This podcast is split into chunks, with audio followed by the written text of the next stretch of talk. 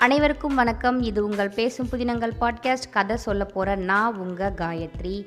நாம் நேற்று சிவகாமியின் சபதம் பாகம் ஒன்றில் அத்தியாயம் பதினொன்று ஆயனச்சிற்பி அப்படிங்கிற அத்தியாயத்தை பற்றி பார்த்தோம். அதில் ஆயனச்சிற்பி யார்? அவர் இப்போ எங்கே இருக்கார்? எதுக்காக காட்டுக்குள்ளே போய் வீடு கட்டிகிட்டு இருக்காரு? அந்த வீடு எப்படி இருக்குது அதோடய சுற்றுப்புறங்கள் எப்படி இருக்குது இது மாதிரி சுற்றி இருக்கக்கூடிய விஷயங்கள் எல்லாத்தையும் பார்த்தோம். அது ரொம்ப கொஞ்சம் சின்ன எபிசோடு தான். இன்றைக்கி அதோடைய அடுத்த தொடர்ச்சியான பகுதி பன்னிரெண்டாவது அத்தியாயம் தெய்வமாக கலை அந்த தெய்வமாக கலையாக கருதப்படுறது என்ன? அந்த கலையை பற்றி அதை சுற்றி இருக்கக்கூடிய சில விஷயங்களை பற்றி இன்றைய எபிசோடில் பார்க்க போகிறோம் வாங்க கதைக்குள்ளே போகலாம் அந்த காடு அந்த பெரிய காட்டுக்கு நடுவில் அடர்ந்த பெரிய பெரிய மரங்கள் இருக்கக்கூடிய ஒரு அழகான ரம்மியமான அந்த காட்டுக்குள்ளே ஒரு மனோகரமான ஒரு வீடு. அந்த வீட்டை தான் நம்ம யாரோட வீடுன்னு பார்த்தோம்? ஆயனச்சிற்பியோட வீடுன்னு பார்த்தோம். அந்த காட்டுக்கு மதியில் அமைஞ்ச அந்த ஆயனச்சிற்பியோட வீட்டை சுற்றி மட்டும்தானே நேற்று பார்த்தோம். இன்றைக்கி வீட்டுக்கு உள்ளே போய் உட்புறங்கள்லாம் எப்படி இருக்குன்னு அந்த கண்கொள்ளா காட்சியை ரசிக்க போகிறோம் அதாவது அந்த முன் வெளி தாழ்வாரத்தை தாண்டி அப்படியே நீங்கள் வாசற்படியை தாண்டி உள்ளே போனீங்கன்னா அந்த தாழ்வாரம்னா நம்ம இந்த இப்போ போர்ட்டிக்கோன்னு சொல்கிறோம்ல அந்த மாதிரி. அந்த தாழ்வாரத்தை தாண்டி ரெண்டு பக்கம் திண்ணையெல்லாம் வச்சு தூண்கள் வச்சுருப்பாங்க. அந்த தாழ்வாரத்தை தாண்டி முன் வாசற்படியை தாண்டி அப்படியே வீட்டுக்குள்ளே நீங்கள் நுழைஞ்சிங்கன்னா நாலாப்புறமும் அப்படியே அகன்ற கூடங்கள் தான். நாலு பக்கமும் அப்படியே பெரிய பெரிய அகன்ற கூடங்கள். அதுக்கு நடுவில் அப்படியே விசாலமான முற்றம் அது அமைஞ்சிருக்கு. அந்த முற்றத்துக்கு மேலே அந்த பெரிய மண்டபம் இருக்குது அந்த மண்டபத்தை சுற்றிலும் பார்த்தீங்கன்னா சுற்றி சுற்றி சுற்றி ஒரே தூண்கள் தான். முற்றத்துக்கு மேலே மண்டபத்துக்கு எடுப்பாக அப்படியே தூக்கி கட்டப்பட்டிருக்கு. அந்த ஒவ்வொரு கூடத்துடைய ஓரத்துலேயும் ஒவ்வொரு தூண்கள் தான். அந்த தூண்களை பார்க்கும்போது உங்களுக்கு என்ன தெரியுமா தோணும்? இந்த தூண்கள்லாம் எதுக்கு வச்சாங்க? இந்த கூடத்துக்காக நிற்கணும் சப்போர்ட்டுக்காக வச்சாங்களா? இல்லை சிற்பங்களையும் ஓவியங்களையும் அதோடைய வேலைப்பாடுகளுக்காக வச்சாங்களான்னு உங்களால் பிரித்து கண்டுபிடிக்கவே முடியாது. அந்த அளவுக்கு ஒவ்வொரு தூண்கள்லேயும் அவ்வளவு சிற்ப வேலைப்பாடு. கோவிலுக்கே ரசித்து ரசித்து வந்து சிலைகளை செதுக்கி அதை வந்து நுட்பமாக வடிவமைக்கக்கூடிய நம்ம ஆயனச்சிற்பி அவருடைய வீட்டுடைய உள் அமைப்பை எந்த அளவுக்கு ரசித்து அழகாக செதுக்கி செதுக்கி செஞ்சுருப்பார்? அத்தனை வேலைப்பாடு அந்த தூண்களை சுற்றிலும் அவ்வளோ வேலைப்பாடு. அப்படியே மண்டபத்தை தாங்கிறதுக்காக நிற்கிதா இல்லை இது அலங்காரத்துக்காக நிற்கிதாங்கிற அளவுக்கு நம்மளுக்கு சந்தேகம் வரக்கூடிய அளவுக்கு அத்தனை அழகாக இருக்குது அதை பார்த்து பிரமிச்சு நிற்கிற அளவுக்கு இருக்குது அந்த நாலு புறத்து அந்த தூண்களை தாண்டி அப்படியே நம்ம ஒவ்வொரு சுவர்களையும் ஒவ்வொரு அறையோட சுவர்களையும் பார்த்தோன்னா வித வித விதமான வர்ணங்களில் அப்படியே அழகழகான ஓவியங்கள் சித்திரங்கள் காணப்படுது. அந்த சித்திரத்தில் என்ன இருக்குது என்ன வரைஞ்சிருக்காங்க? என்ன தெரியுமா வரைஞ்சிருக்காங்க? நம்ம ஸ்ரீ நடராஜ மூர்த்தியோட அந்த நடனம். நம்ம ஏற்கனவே பார்த்தோம் இல்லையா? இவர் வந்துட்டு சைவ மதத்தில் இருக்கிறதுனால நடராஜ மூர்த்தியினுடைய சிலைகளை மட்டும்தான் அதிகமாக செதுக்குவார். அதனால் புத்த பிக்ஷுக்களும் சமண மதத்தை சேர்ந்தவங்களும் அவரை எங்களுடைய மதத்துக்கு வாங்கன்னு கூப்பிடுற அளவுக்கு சைவ மதத்தை தாண்டி வாங்கன்னு கூப்பிடுற அளவுக்கு அவருடைய திறமை இருந்துச்சுன்னு. அதனால் அவர் என்ன பண்ணியிருக்காரு? வீட்டுக்குள்ளே ஒரு செவற்றில் கூட வந்துட்டு ஒரு ஒரு இடத்துலையும் நடராஜ மூர்த்தியுடைய அந்த நாத நடன வடிவங்களையும் தாண்டவம் ஆடக்கூடிய நடனத்தையும் அந்த குஞ்சித நடனம் ஊர்துவ நடனம் இப்படி பல தோற்றங்களில் நடராஜுடைய நடன அமைப்புகள் இருக்கும். அந்த அமைப்புகள் அந்த தோற்றங்கள் ஒவ்வொன்றுத்தையும் ஒவ்வொரு சிவர்லேயும் அத்தனை கலை ரசனையோட பல பல வண்ணங்களோட ஓவியமாக வரைஞ்சி வச்சுருக்காராம்.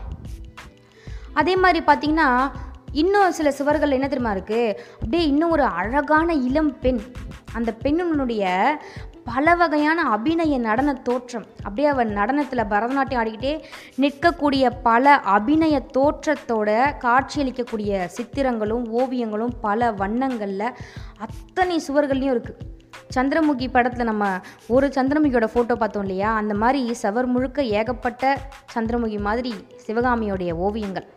பல வண்ணங்களில் பல நடன அமைப்புகளில் அந்த தோற்றங்களில் நடன முத்திரைகளோட சுவர் முழுக்க ஒரு பக்கம் ஃபுல்லாக சிவகாமி விதவிதமான கோலங்கள் இருக்கா. இன்னும் கொஞ்சம் தூரம் பார்த்தீங்கன்னா அந்த முற்றத்துடைய பின்பக்கத்தில் ஓரத்தில் கீழே எல்லாம் நம்ம போட்டிருக்காங்க. பெரிய பெரிய கற்கள் சின்ன சின்ன கற்கள் உடஞ்சி சின்ன சின்ன பாறை எதையும் விட்டு வைக்கல. பெருசும் சின்னதுமாக பாதி வேலை ஆரம்பிச்சது வேலை செஞ்சுக்கிட்டு இருக்கிறது செஞ்சு முடிஞ்சது செதுக்கி செதுக்காமல் விட்டுருக்கிறது இப்படி நிறைய கிடக்குது. அப்படியே நீங்கள் அதை தாண்டி பக்கத்தில் இன்னொரு அறைக்கு போனீங்கன்னு வச்சுக்கோங்களேன் ஒரு கூடத்துக்கு. அங்கே என்ன தெரியுமா இருக்குது வேலையெல்லாம் செஞ்சு முடித்து பர்ஃபெக்டாக ஒரு சிலையாக உருவாக்கின சிலைகள் அங்கே அடுக்கி வச்சுருக்காங்க. அப்படி என்ன சிலைகள் அங்கே ஸ்பெஷலாக அடுக்கி வச்சுருக்காங்க? அதான் நம்ம வாசலே நிறைய பார்த்தோமே.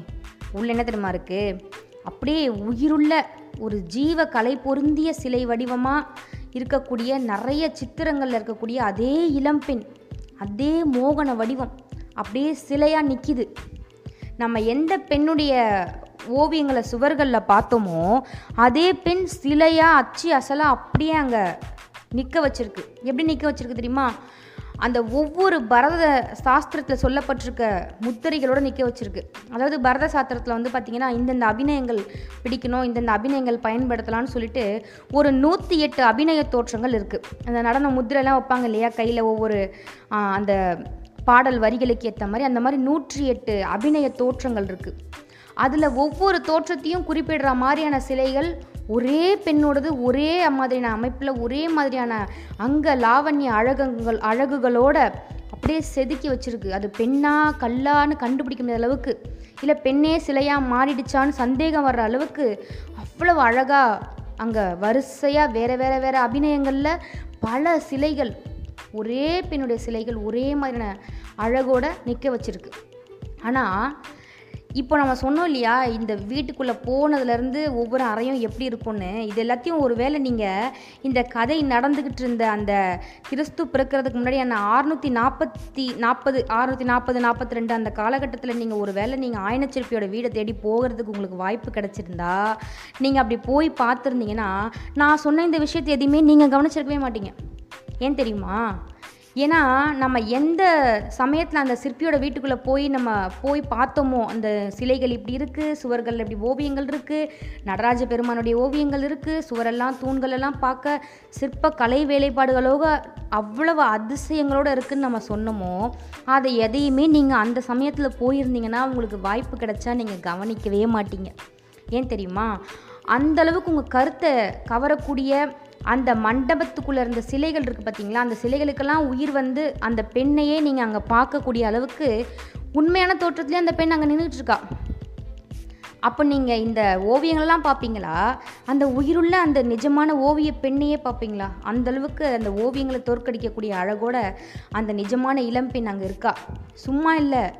கால்களில் சதங்கை கட்டிட்டு அப்படியே கலீர் கலீர் கலீர் கலீருங்கிற சலங்கை ஒளியோட அந்த அந்த சப்திக்கக்கூடிய அந்த நடன காட்சியில் அவளை அங்கே பார்க்கலாம் நீங்கள் இப்போது இந்த கதை நடந்துக்கிட்டு இருக்கக்கூடிய அந்த நேரத்தில் நீங்கள் போயிருந்தீங்கன்னா அப்போ நீங்கள் சிலையாக இருக்கக்கூடிய கற்களையும் ஓவியங்களையும் பார்ப்பீங்களா? நிஜமாவே உயிரோட எழுந்து வந்து நடனம் மாட்டிக்கிட்டு இருக்க அந்த சிவகாமியை பார்ப்பீங்களா?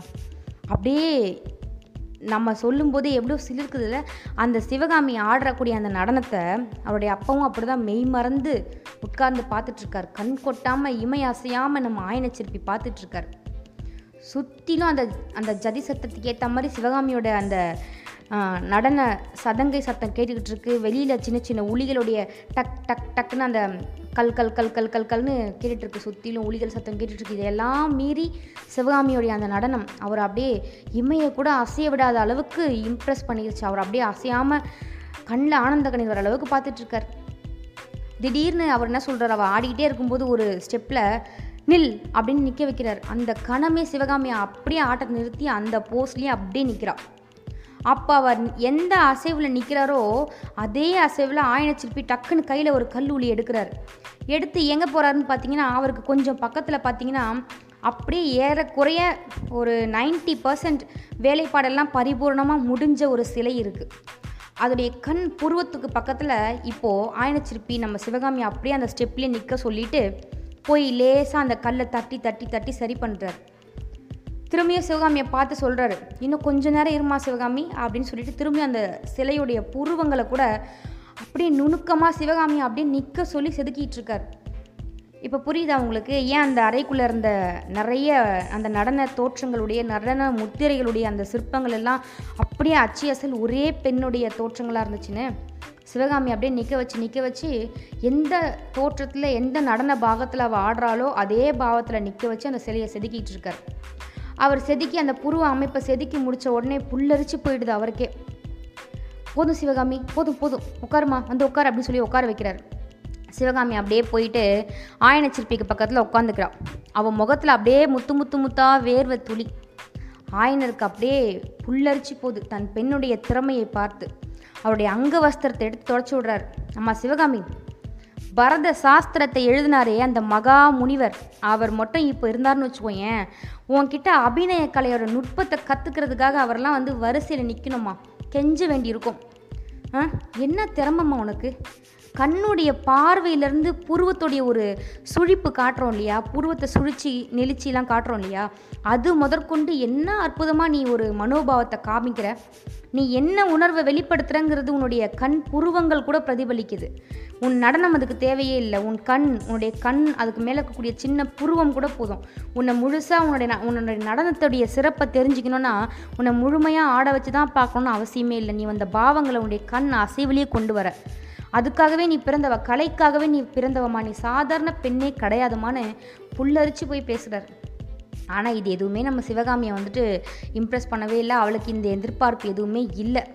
அப்படியே ஒரு சலிச்சு போன குரலில் சொல்கிறா அப்பா போதும்ப்பா எனக்கு ஒன்றுமே பிடிக்கல. அப்படின்னு அழுத்து போன குரலில் சொல்கிறா என்னது? பிடிக்கலையா? என்ன பிடிக்கல? அப்படின்னு ஆயின சிற்பி ஆச்சரியமே கேட்குறாரு போங்கப்பா நான் பெண்ணாக பிறந்ததே எனக்கு பிடிக்கலப்பா அப்படின்னு சிவகாமி சலிச்சிக்கிறா. சிவகாமி என்னம்மா இது? என்ன பேச்சு பேசுகிற நீ? ஏதோ மூணு நாளாக உடம்பு சரியில்லைன்னு சொன்னேன் அதனால் நீ வந்து ஏதோ உடம்பு சரியில்லாமல் இப்படி சோகமாக இருக்கேன்னு நினச்சா இன்றைக்கி ஏன் இவ்வளோ வேண்டா வெறுப்பா நீ பேசுகிற ஏதாச்சும் என் பேரில் ஏதாச்சும் உனக்கு கோபமாம்மா? அப்படின்னு அப்படியே பாசமாக ஒரு அதிர்ச்சியில் கேட்குறாரு உங்கள் பேரில் எனக்கு என்னப்பா கோவம்? எனக்கு பரத சாஸ்திரத்தை எழுதினாரே அந்த முனிவர். அவர் மேலே தான்ப்பா கோவம். எதுக்காகப்பா இந்த கலையை நான் கற்றுக்கிட்டேன்னு இருக்குப்பா அப்படின்னு கூறி சொல்லிட்டு ஒரு பெருமூச்சு விடுறா. அடடா என்ன வார்த்தை சொன்ன சிவகாமி நீ? ஆ? பரத முனிவர் இருக்காரே அந்த பரத முனிவர் அவருடைய பேரில் உனக்கு எதுக்காக இப்படி ஒரு கோவம் சிவகாமி அவர் எழுதின அந்த கலை வெறும் கலை இல்லைம்மா. அது ஒரு நித்திய கலை. அதுக்கு அழிவு கிடையாது. நீ அதுலேயும் நீ இருக்க பாரு. அந்த கலைகளில் அந்த அழியாத அந்த கலையில் நீ வந்து ஒரு அபூர்வமான தேர்ச்சி பெற்றிருக்க. சரியா? ஆனால் அந்த கலையோட பெருமையை போய் நீ இப்படி உணராமல் இருக்கே இவ்வளோ அசால்ட்டாக நீ பேசலாமா? இவ்வளோ சாதாரணமாக அந்த கலையை நீ தூக்கி எறிஞ்சு பேசுறியே. அந்த நி அந்த அந்த நித்திய கலையுடைய ம அந்த கலையை நீ தெரிஞ்சுக்கிட்டது வந்து எவ்வளோ பெரிய ஒரு விஷயம் தெரியுமா? மற்ற எல்லா கலையோட அடிப்படையே வந்து பரதநாட்டியம் தான் சிவகாமி. ஆ?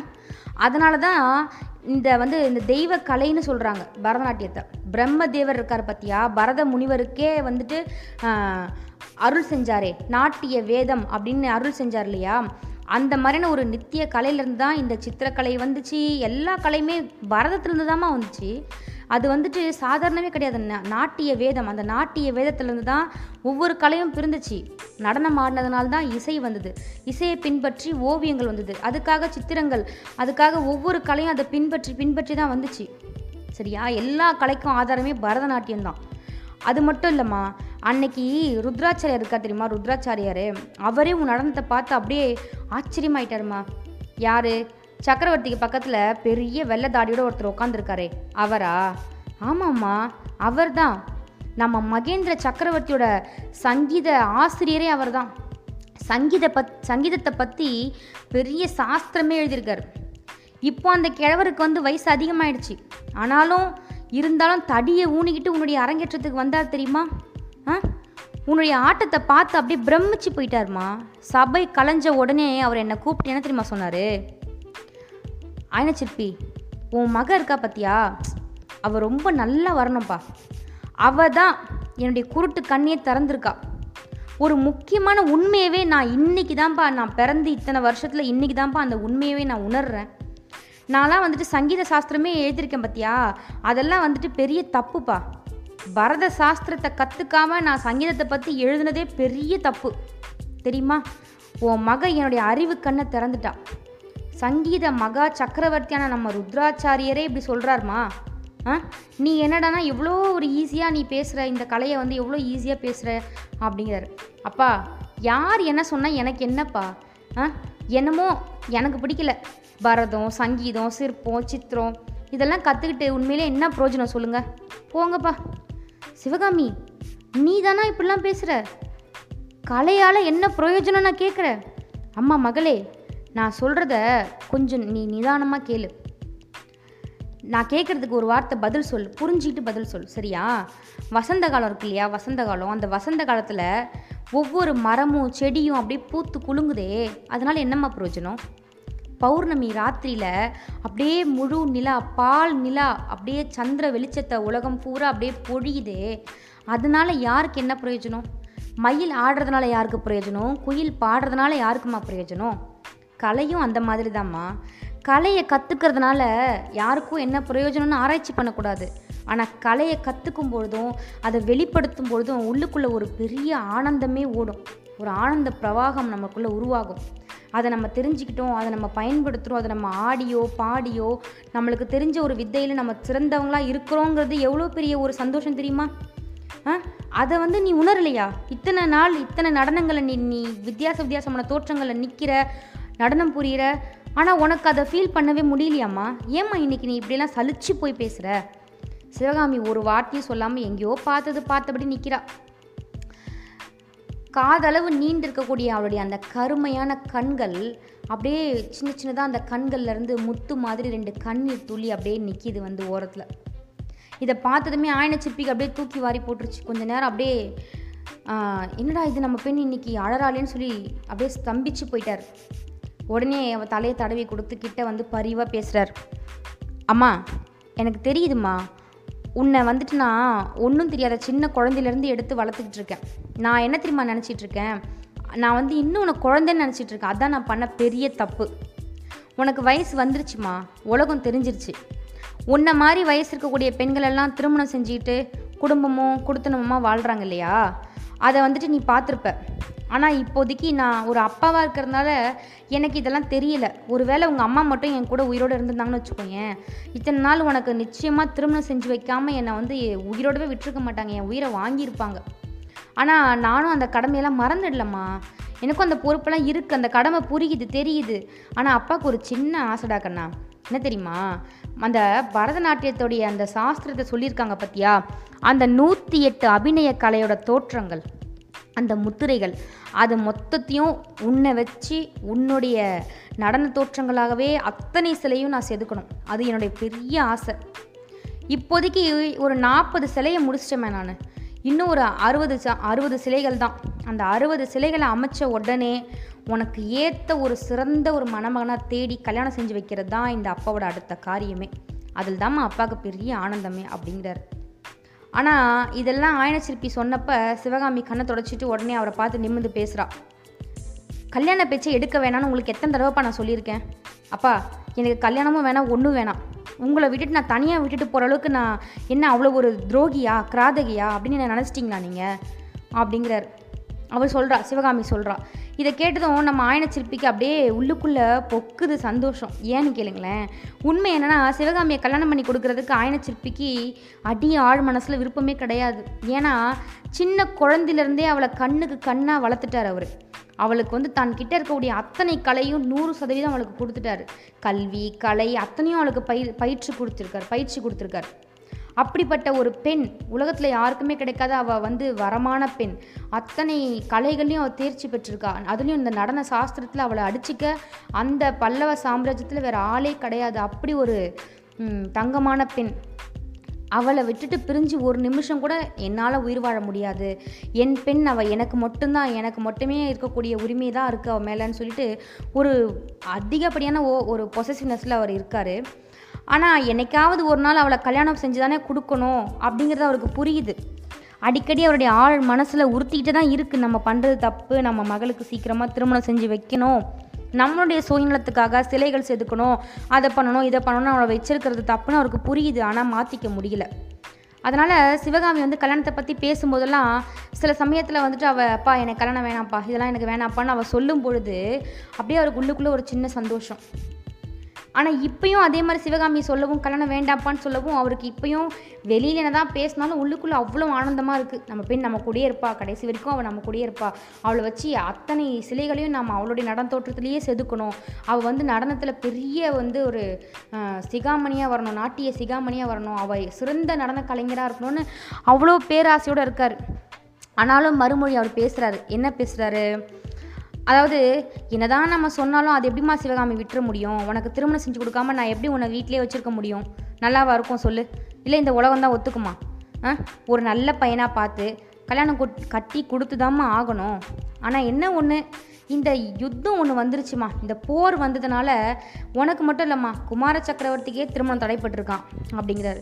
உடனே சிவகாமியோட முகத்தில் அப்படியே அதிசயமான மாறுதல். அப்படியே ஒரு எப்படி சொல்கிறது ஆங்காரத்துலேருந்து ஒரு கோபம் ஒரு கிளர்ச்சி புருவங்கள்லாம் சுருக்கி அந்த கோபத்தையும் உணர்ச்சியும் அழகாக வெளிப்படுத்துகிறா ஆனாலும் அந்த கிளர்ச்சியும் அந்த ஆங்காரமும் அவருடைய முகத்துக்கு இன்னொரு தனிய அழகையும் சோபையையும் கொடுக்குது. என்னப்பா சொல்கிறீங்க யாருக்கு திருமணம்? குமார சக்கரவர்த்திக்கா? அப்படிங்கிறா. ஆமாம்மா. மாமல்லருக்கு இந்த வருஷத்தோட திருமணம் நடத்தணும் அப்படின்னு சொல்லிட்டு நம்ம புவன மகாதேவிக்கு ரொம்ப ஆசையாம். ஆனால் பாரு யுத்தம் முடிஞ்சதுக்கப்புறம் தான் கல்யாணம் செய்யணும்னு சொல்லிட்டு நம்ம சக்கரவர்த்தி சொல்லிட்டாராம். இதனால் புவன மகாதேவிக்கு மனசுக்குள்ளே வருத்தம் தான். அப்படின்னு வெளியில் பேசிக்கிறாங்க. அப்படின்னு சொன்னதும் சிவகாமிக்கு இப்போது உள்ளுக்குள்ளேருந்து அப்படியே பத்தி எரியுது கோபம் புகையுது. காது கண்ணெல்லாம் புகை வருது. அப்படியே ஒரு குரோதத்தோட ஒரு ஒரு கோபம் ததும்பிய குரலில் சொல்கிறா அப்பா யார் வேணாலும் சரி கல்யாணம் பண்ணிக்கிட்டோம். கல்யாணம் பண்ணாமல் போட்டோம். நான் என்னவோ கல்யாணம் செஞ்சுக்கிறதா இல்லைப்பா. எனக்கு கல்யாணமே பிடிக்கல. இனி இந்த மாதிரி ஒரு பேச்சு என்கிட்ட பேசாதீங்கப்பா. அப்படின்னு அவர் சொல்கிறா அது எப்படிம்மா சிவகாமி முடியும்? சைவ குலத்து பெண்ணை வந்துட்டு திருமணம் செஞ்சு கொடுக்காம எப்படிம்மா வச்சுருக்கலாம்? ஆ? நாலு பேர் நாலு விதமாக பேசுவாங்கம்மா. அப்பா நீங்கள் கவலைப்படாதீங்கப்பா. நான் ஒன்றும் அப்படியே போயிட மாட்டேன். நான் நம்ம இந்த சைவ மதத்தில் இருக்கிறனால தானே கல்யாணம் பண்ணிக்கோ பண்ணிக்கோன்னு எல்லாரும் சொல்லுவாங்க. நான் பேசாமல் புத்த மதத்துக்கு போயிடுறேன்ப்பா. நான் ஒரு புத்த துறவியாக மாறிடுறேன். பெண் துறவியாக ஒரு புத்த பிக்ஷினியாக மாறிடுறேன். அப்போ உங்களை பார்த்து ஒருத்தரும் ஒரு கேள்வியும் கேட்க மாட்டாங்கல்ல? ஆ? சிவகாமி ஒரு புத்த பிக்ஷினியாக மாறிட்டான்னு சொன்னால் யாரும் என்னை வந்து திருமணம் செஞ்சு வைக்கலன்னு கேட்க போகிறாங்க அப்படின்னு அவள் சொல்லி முடிக்கலை. அந்த சமயம் வாசல்ல இருந்து நம்ம ஏதாச்சும் ஒன்று மனசில் நினைக்கும் போது பள்ளி தட்டும் இல்லையா?